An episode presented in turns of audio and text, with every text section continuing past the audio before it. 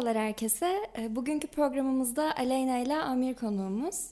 Onlarla birlikte 12. sınıf olmayı ve 12. sınıfın getirdiği stresi, sınav kaygısını konuşacağız. Hoş geldiniz öncelikle. Hoş bulduk. Hoş bulduk. Nasılsınız? Her şey yolunda mı? Yolunda olması için çabalıyoruz diyelim. Aynen aynı şekilde sabah kalk, soru çöz, böyle. Hiç değişiklik yok. Anladım. Bugün bunun üzerine bolca konuşacağız. Ve siz dinleyicilerimizden de mesajlarınızı, sorularınızı bekliyoruz. Eğer 12. sınıf olan ve bize katılmak isteyen, hislerini paylaşmak isteyen varsa lütfen numaramıza mesaj atsınlar. Evet ilk sorumuza başlayalım isterseniz. Aleyna sana soruyorum ilk sorumu. Öncelikle bu sene nasıl başladı senin için? Ee, sınav stresi daha önceden de başlamış mıydı yoksa şu an daha yoğun hissediyor musun? Sınav stresim aslında 11. sınıfa geçtiğimden beri vardı ama bu sene çok daha yoğun hissediyorum. Ee, kendi stresim dışında ailemin, öğretmenlerimin ya da arkadaşlarımın baskısı da beni etkiliyor ve çalışmam için tetikliyor. Ben devam edeyim isterseniz. Ee, Şimdi daha çok şahsen 11. sınıfta pek stresim yoktu. Yani ben sınavı pek takmayan insanlardandım. 12. sınıfa gelince iş ciddileşti. Ee, epeyce bir arkadaş ciddi tuttu. Sınıfa bakıyorum herkes soru çözüyor. Ben de soru çözmeliyim dedim herhalde. Soru çözmeye başladım. Ee, öyle böyle gelişti. Ama daha çok stresin farklı yönlerinden değerlendirilmesini düşünüyorum 12. sınıfta şahsen. Bu şahsi düşüncem. Yani demek istediğin şey aslında stresin biraz bizi tetikleyici olduğu ve çalışmamızı sağladığını mı ifade etmeye çalışıyorsun? Ee, aynen ama eğer yeterli miktardaysa, eğer bunun dozunu kaçırırsak biz o, o stres sadece bize yardımcı olmamakla beraber bize performansımızı da çok etkiler. İster denemelerde, ister derslerimizde veya ister günlük hayatta biz yaşantımızı veya yemek yerken bile sınavı düşünüyorsak eğer bence burada küçük bir sorun vardır. Peki strese nasıl baş ediyorsunuz? Ne gibi tavsiyeler verebilirsiniz dinleyicilerimize? Ee, Ben yakın arkadaşlarımdan destek almaya çalışıyorum ya da e, pes ettiğim durumlarda istediğim üniversiteyle ilgili videolar ya da motive edici videolar izlemeye çalışıyorum. Bu bana iyi geliyor açıkçası. Yani e, baş edemeyen insanlar varsa böyle yapmalarını tavsiye edebilirim.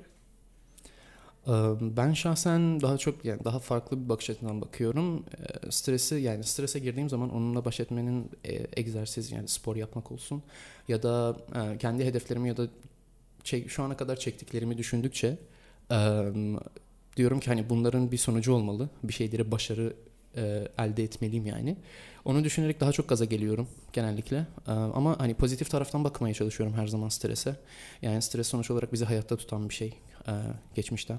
Ve o yüzden kötü bir şeydense iyi bir şey olarak algılayıp beni motive etmesine daha çok izin vermeye çalışıyorum. Güzel bir bakış açısı. Ee, şimdi seyircilerimiz, dinleyicilerimizden gelen bir mesajı okumak istiyorum.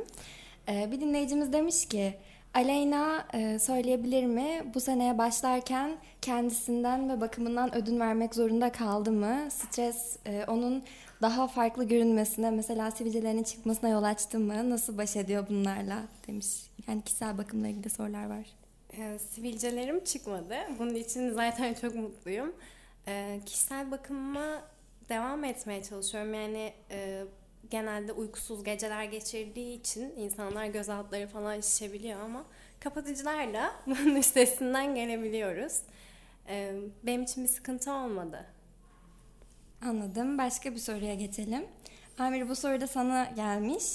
Ee, bir dinleyicimiz demiş ki, e, Amir demiş hangi bölümü düşünüyor, e, nereye istiyor ve bu onda daha büyük bir stres kaynağı yaratıyor mu? Çünkü bazen istediğimiz şeyler çok büyük, yüksek olunca hedeflerimiz daha fazla stres olabiliyoruz. Hmm, Çok mantıklı bir soru. Ee, Bence stresin olayı tamamen sizin zihniyetinize bağlı. Hedefiniz ne kadar büyükse büyük olsun. Zaten hedef bir kere büyük olmalı. Küçük hedeflerle insan gaza gelmez zaten bir şeyler yapmaya.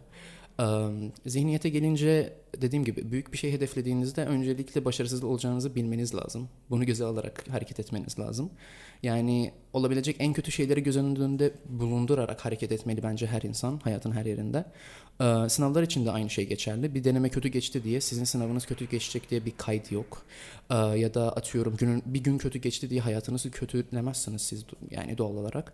Ee, Böyle baktıkça insan o stresi veya o düşünceyi ya da hedeflediği şeyi daha rahat bence erişebilir ona. Ee, Hangi bölümü istiyorum o konuma e, gelirsek. Birçok bölüm aklımda var. Bilgisayar olabilir. Bilgisayarla oldukça içli dışlıyım ama iletişim fakültesinde içerisinde tatlı tatlı beni sevindiren ve bana zevk aldırtan birçok şey var. Özellikle mesela radyo, podcast buna benzer şeyler. O yüzden farklı şeyleri istediğim için de daha çok daha rahat edebiliyorum açıkçası stresle.